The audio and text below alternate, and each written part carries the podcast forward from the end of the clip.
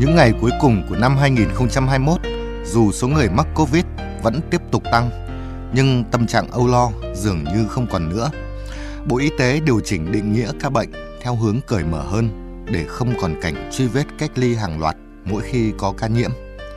Không còn những khu phố trăng dây, những hàng rào ngăn làng bịt xóm. Trên đường, đôi khi người ta vẫn bắt gặp một ngôi nhà có biển báo màu đỏ để nhận biết có người mắc bệnh. Nhưng chỉ thế thôi, hàng xóm vẫn sinh sống bình thường. Những chỉ dấu thay đổi tưởng chừng nho nhỏ ấy thực ra mang một ý nghĩa rất lớn lao. Đó là chúng ta đã quen với sự hiện diện của bệnh dịch và không còn quá sợ hãi.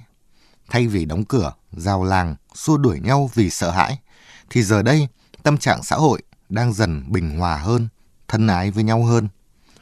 Trên kênh truyền hình trả tiền Netflix mới có một bộ phim tên là 2021 không hẹn gặp lại.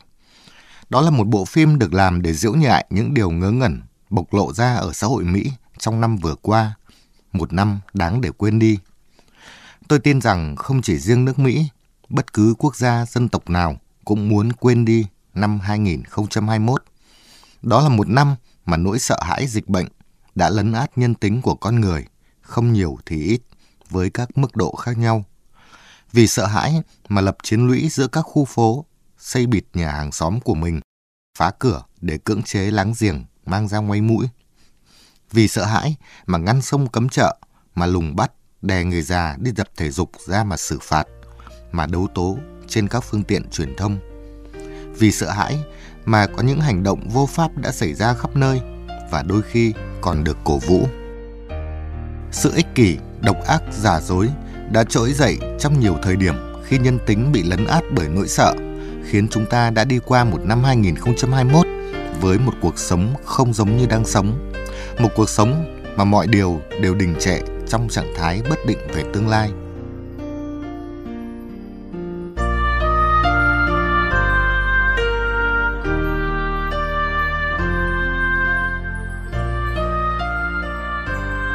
Covid không giết nhiều người hơn các bệnh thông thường khác. Độc lực của nó thậm chí không nguy hiểm như hàng loạt bệnh tật mà chúng ta vẫn thường mắc phải. Nhưng cái cách mà chúng ta nhìn nhận Covid bằng nỗi sợ hãi đã khiến nó trở thành dịch bệnh tồi tệ và có sức tàn phá nhất trong lịch sử nhân loại. Không có loại vaccine nào đủ khả năng khiến Covid hoàn toàn biến mất.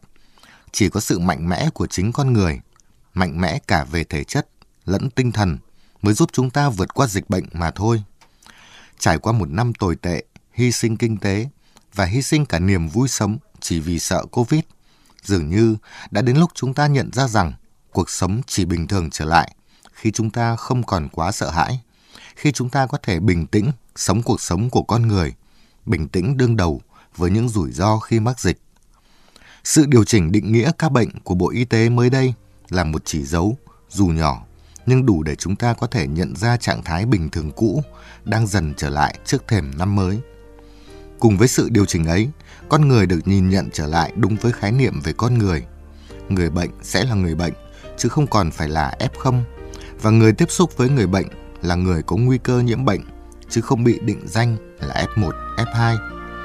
Sự trở lại của nhân tính, dù mới chỉ là những chỉ dấu đầu tiên, nhưng nó đủ để chúng ta có thể tự tin về một năm mới đáng sống hơn, đặc biệt là sau khi đã có những trải nghiệm đau buồn để nhận ra những giá trị thực sự của cuộc sống.